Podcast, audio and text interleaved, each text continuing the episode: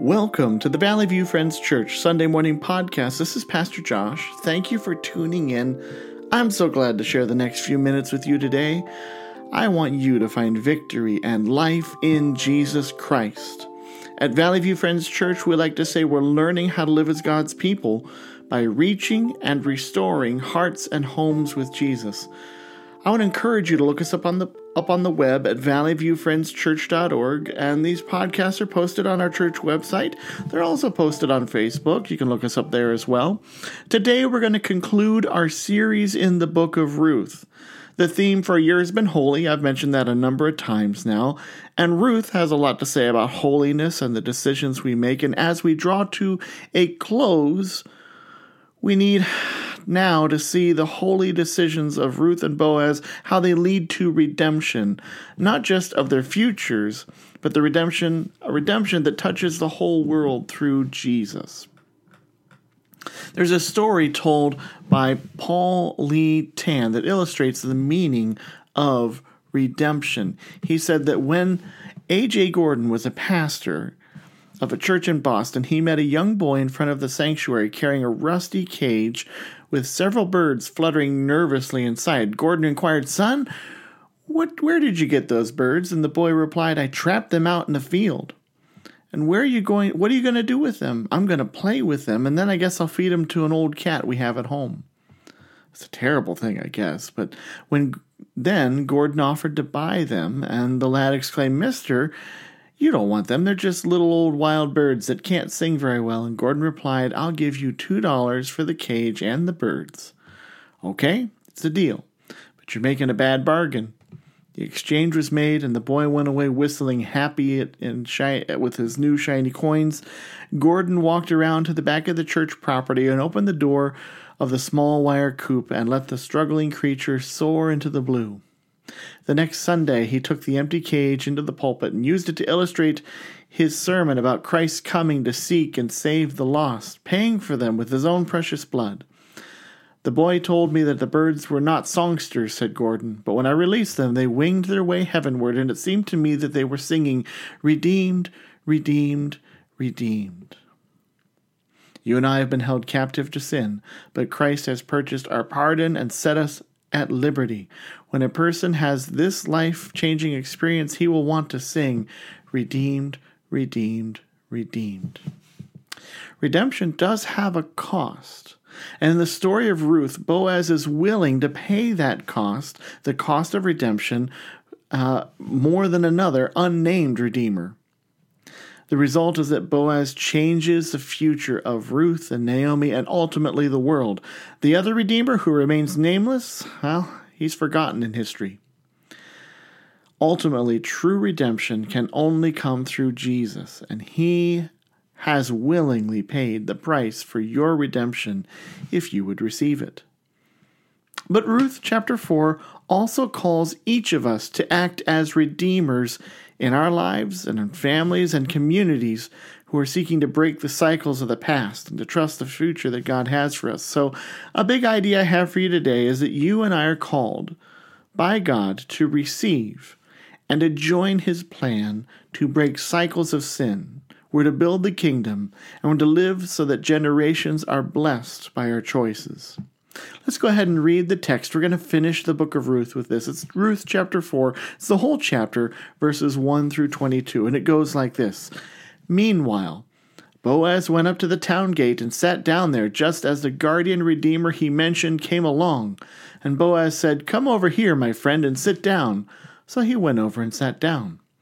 Boaz took ten of the elders of the town and said, Sit here. And they did so. And then he said to the guardian redeemer, Naomi has come back from Moab and is selling the piece of land that belonged to our relative Elimelech. I thought I should bring the matter to your attention and suggest that you buy it in the presence of those seated here and in the presence of the elders of my people.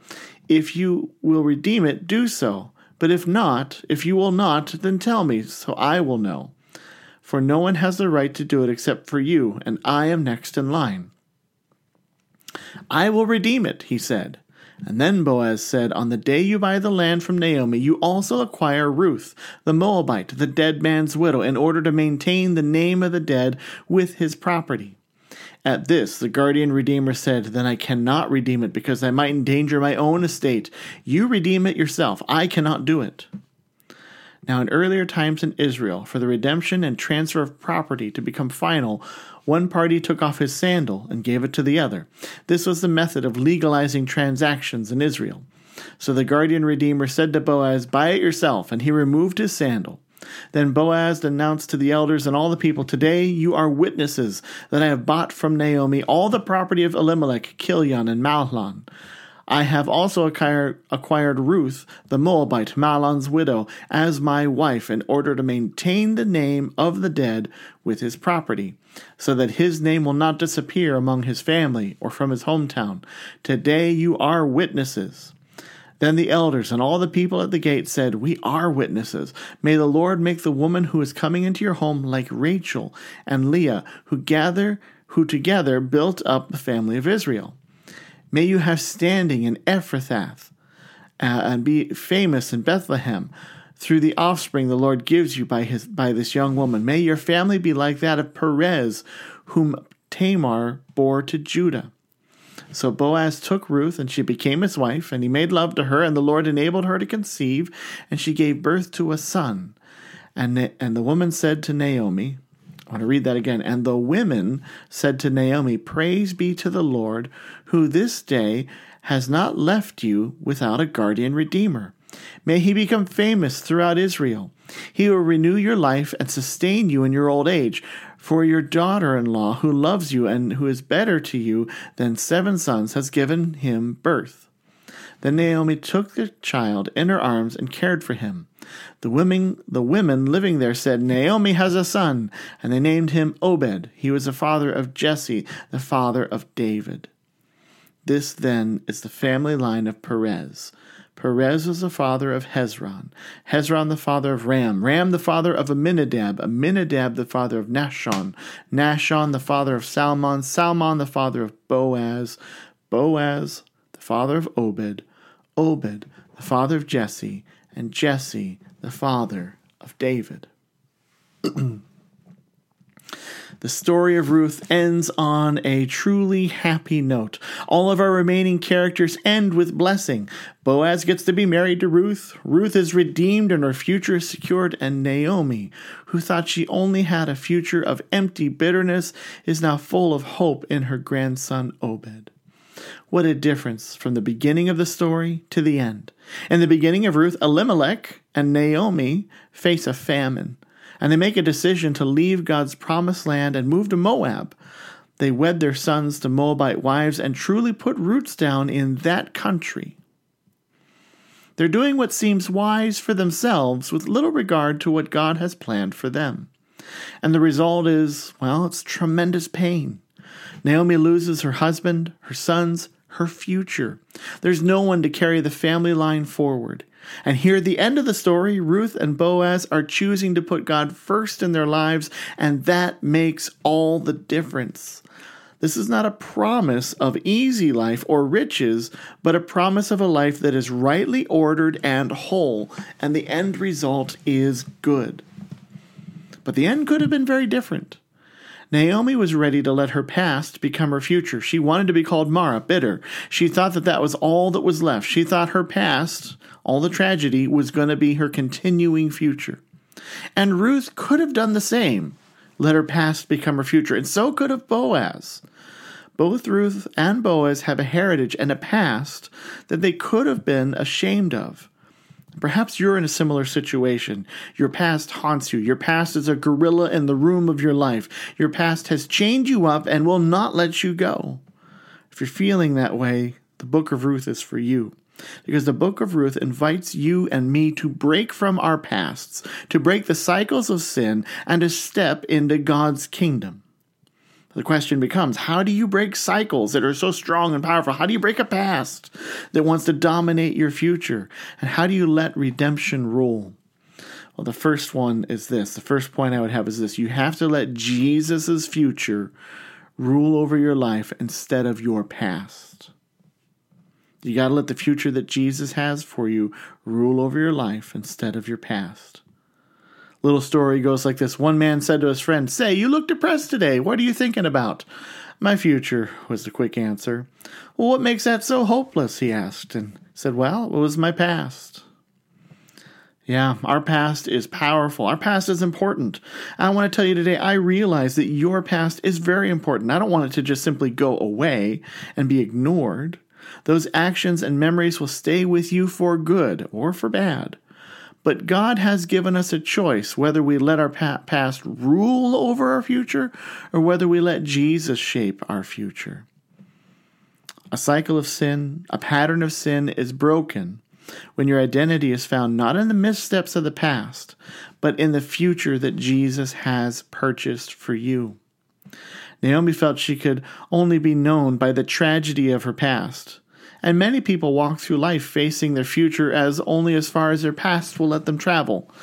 They say their past sins, their mistakes, their regrets, their tragedies have chained them to their future. It doesn't have to be that way. Do you feel like your future is chained to your past? I'm not saying that you forget. I'm not saying you pretend like the past never happened. But it is easy to let the past have too much authority over your mind, over your heart, over your relationships, over the dreams for the future. You know, the Jewish people have a word, a very important word, it's shalom. Very simply, it means peace. But peace is not a big enough word for shalom because it really means that everything is as it should be. And the only way to have true peace, true shalom, things as they should be, is to let God alone have authority over your life. You cannot give sin, you cannot give shame, you cannot give regret authority, and also give God authority. You can't split authority over your life between multiple places. You got to give it to God. Nowhere in the book that we've just been studying for the last several weeks do Ruth and Boaz uh, live by their past. They're not governed by their past. I mean, Ruth is a Moabite with all its religious baggage. She's a widow. She could have decided that these Jewish people only brought hardship on her on her life. She she married these this Jewish man, and it's been rough ever since. She could have decided not to trust God, but she instead lives trusting God to write a different future. She's given him authority, and the same with Boaz. We don't hear much about his past, but he has a past. In the story, his character is impeccable all the way through. But I want to point out who his mother was. Boaz's mother is Rahab. You've read about her, or you can read about her in the book of Joshua. Because Rahab lives in the city of Jericho. She's a Canaanite. She's not Jewish, she's a prostitute. So Boaz is half Jewish. And his past is not necessarily a proud one. I am sure Rahab had moments where the Jewish community did not respect her because of her past, her profession. However, Boaz would have known from that past that could have governed him with shame. He would have known, he knew instead what it was like for a woman of a questionable past to integrate into Jewish society. And so I think he knew what Ruth was going through. It's interesting. Your past can be the very thing that brings about some redemption, or at least can lead towards redemption. Dan Allender writes these We are in the presence of a good story when the flaw that shatters shalom is also the doorway to redemption.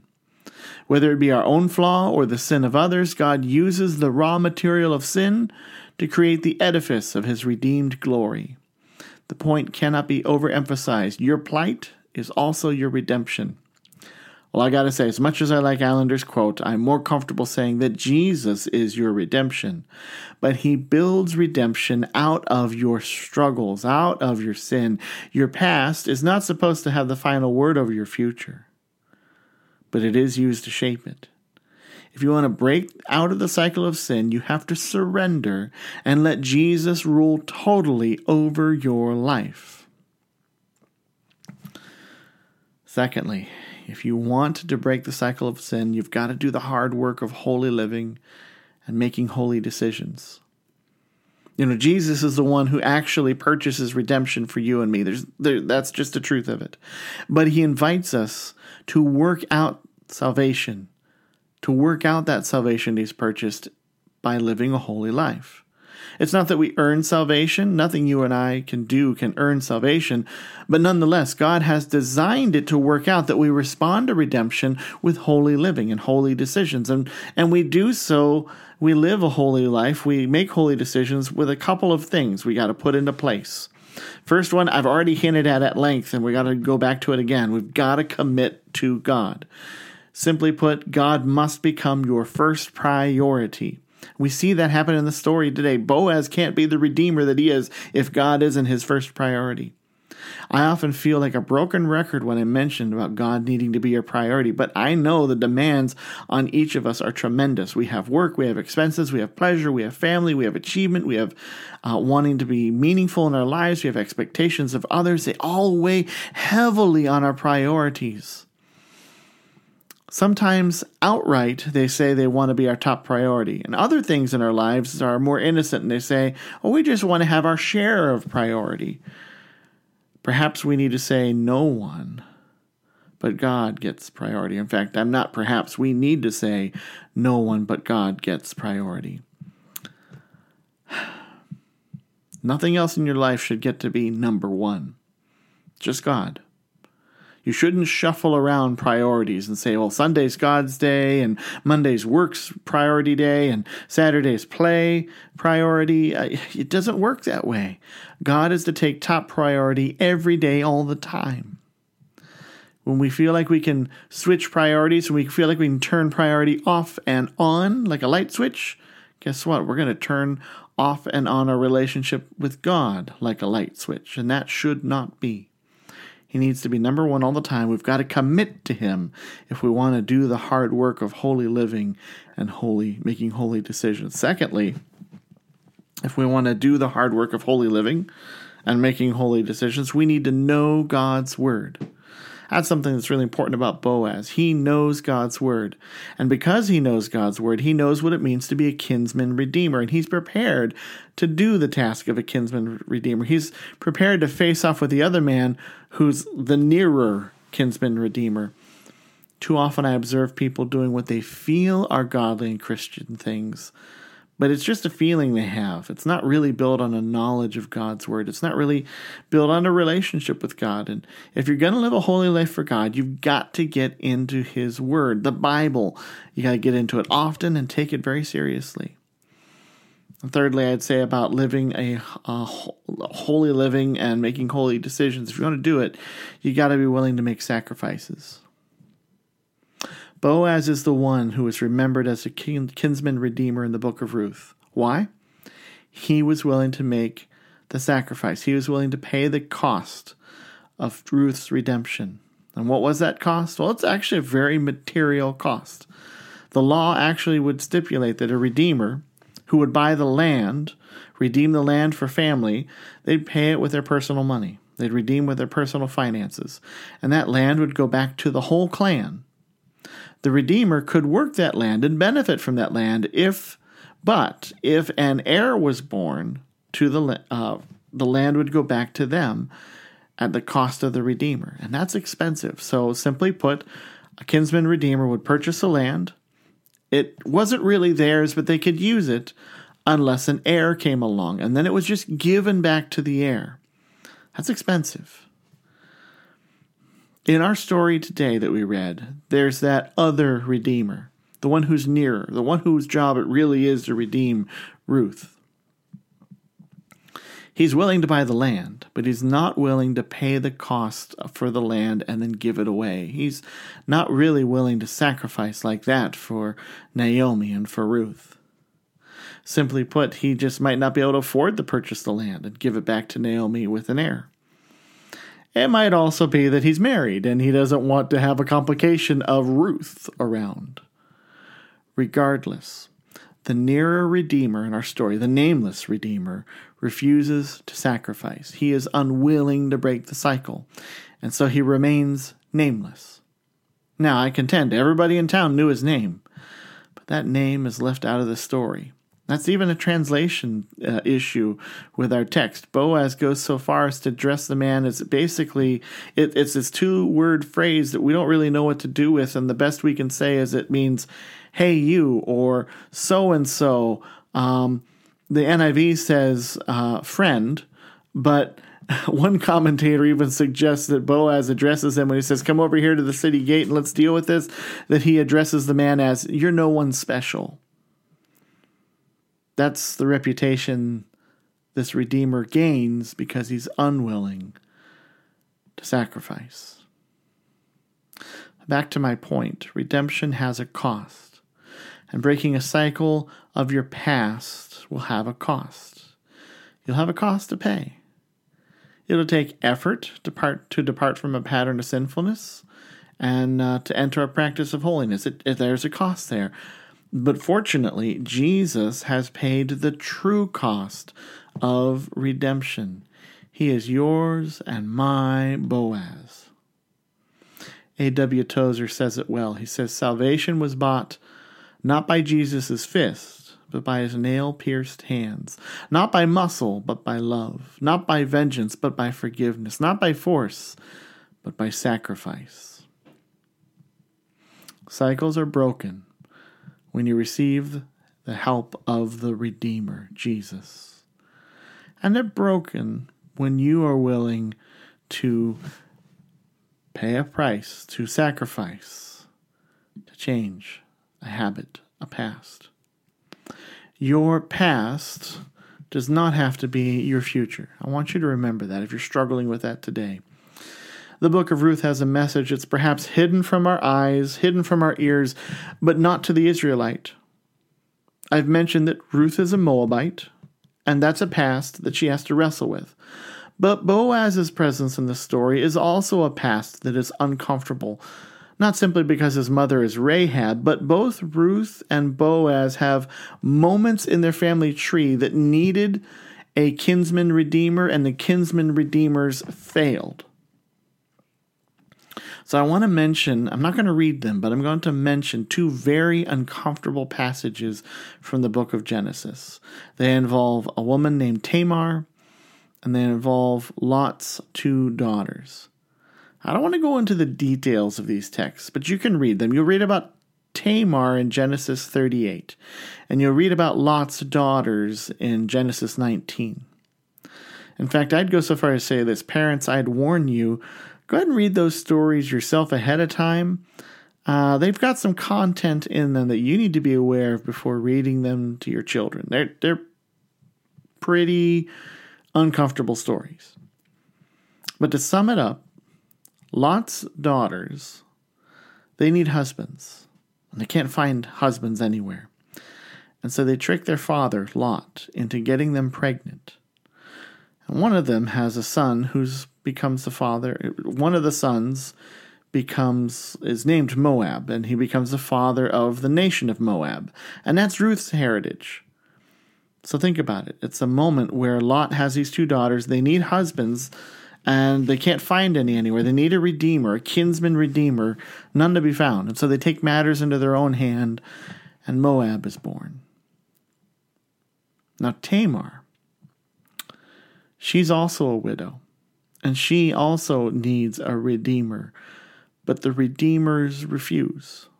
And so she too tricks her way into getting pregnant and continuing her family. That family is, well, Perez and Perez is part of Boaz's family tree.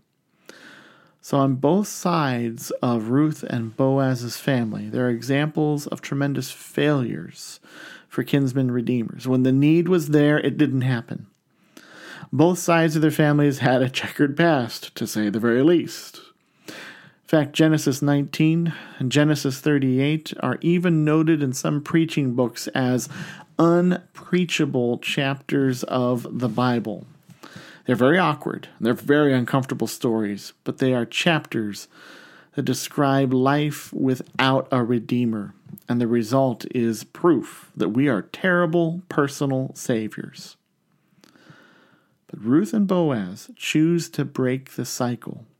They refuse to let the past become their future. They choose to trust the plan of God and what He has for their future. And so, redemption fills the end of the book of Ruth.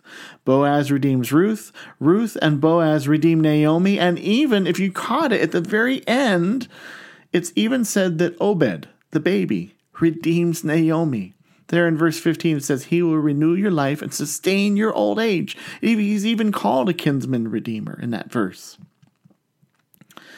Now, eventually, if you follow the family tree far enough, you get to, yes, King David, and then farther, farther down, you get to Jesus. And he's the ultimate redeemer. That's why I say uh, breaking a cycle can affect generations. Ruth and Boaz, knowing that redeemers are needed, and they say, We are going to do it. They set the stage for the coming Messiah, for God's plan. Jesus is the ultimate redeemer. Romans 8, verses 1 and 2 says this Therefore, there is now no condemnation for those who are in Christ Jesus, because through Christ Jesus, the law of the Spirit who gives life has set you free from the law of sin and death. In other words, you're redeemed. So, as much as we're to be cycle breakers, and I want to encourage you to do that, we can only redeem as far as we have received redemption from Jesus. One final story, perhaps to help us realize how precious we are to Jesus. This is a story of a little boy who built a sailboat. He built the sailboat and had it all fixed up and tarred and painted, and he took it out, to the lake and he pushed it out there, hoping that it would sail. And sure enough, a wisp of breeze filled the little sail and it billowed out and went ripping along the waves. And then suddenly, before the little boy knew it, the boat was out of his reach. Even though he waited in fast and tried to grab it, and as he watched it floated away, he hoped that maybe the breeze would shift and it would come sailing back to him. Instead, he watched it go farther and farther until it was gone. When he went home crying, his mother asked, What's wrong? Didn't it work? And he said, It worked too well. Some time later, the little boy was downtown and he walked past a second-hand store, and there in the window he saw his sailboat. It was unmistakably his, so he went in and said to the proprietor, That's my boat. And he walked to the window and picked it up and started to leave with it. But the owner of the shop said, Wait a minute, sonny. That's my boat. I bought it from someone. And the boy said, No, it's my boat. I made it, see? He showed him the little scratches and the marks that he hammered and filed. The man said, I'm sorry, sonny. If you want it, you have to buy it. Poor little guy didn't have any money, but he worked hard and he saved his penny, and finally, one day, he had enough money. He went in and bought the little boat. As he left the store holding the boat close to him, he was heard saying, You're my boat. You're twice my boat. First, you're my boat because I made you, and second, you're my boat because I bought you. If you ever think you aren't worth much, if you ever think you're cheap, just remember what God thinks of you. You're His, twice His. First, because you're His because He made you. And second, you're His because He bought you on the cross. He paid the price to redeem you. So let go of your stress into God's care and let go of your sins to God's cross. Let's pray. Lord, we all need Jesus as our Redeemer. So thank you for the free gift of salvation through Jesus Christ. But Lord, right now I want to pray for the person who is weighed down by their past. Perhaps it's a pattern of sin or abuse in their family. Maybe it's a, a never ending battle with sin. Lord, I pray that today that person would trust Jesus as their Redeemer, that they would stop granting authority to the past and they would call Jesus their King forever. I pray this in Jesus' name. Amen. Go with Jesus.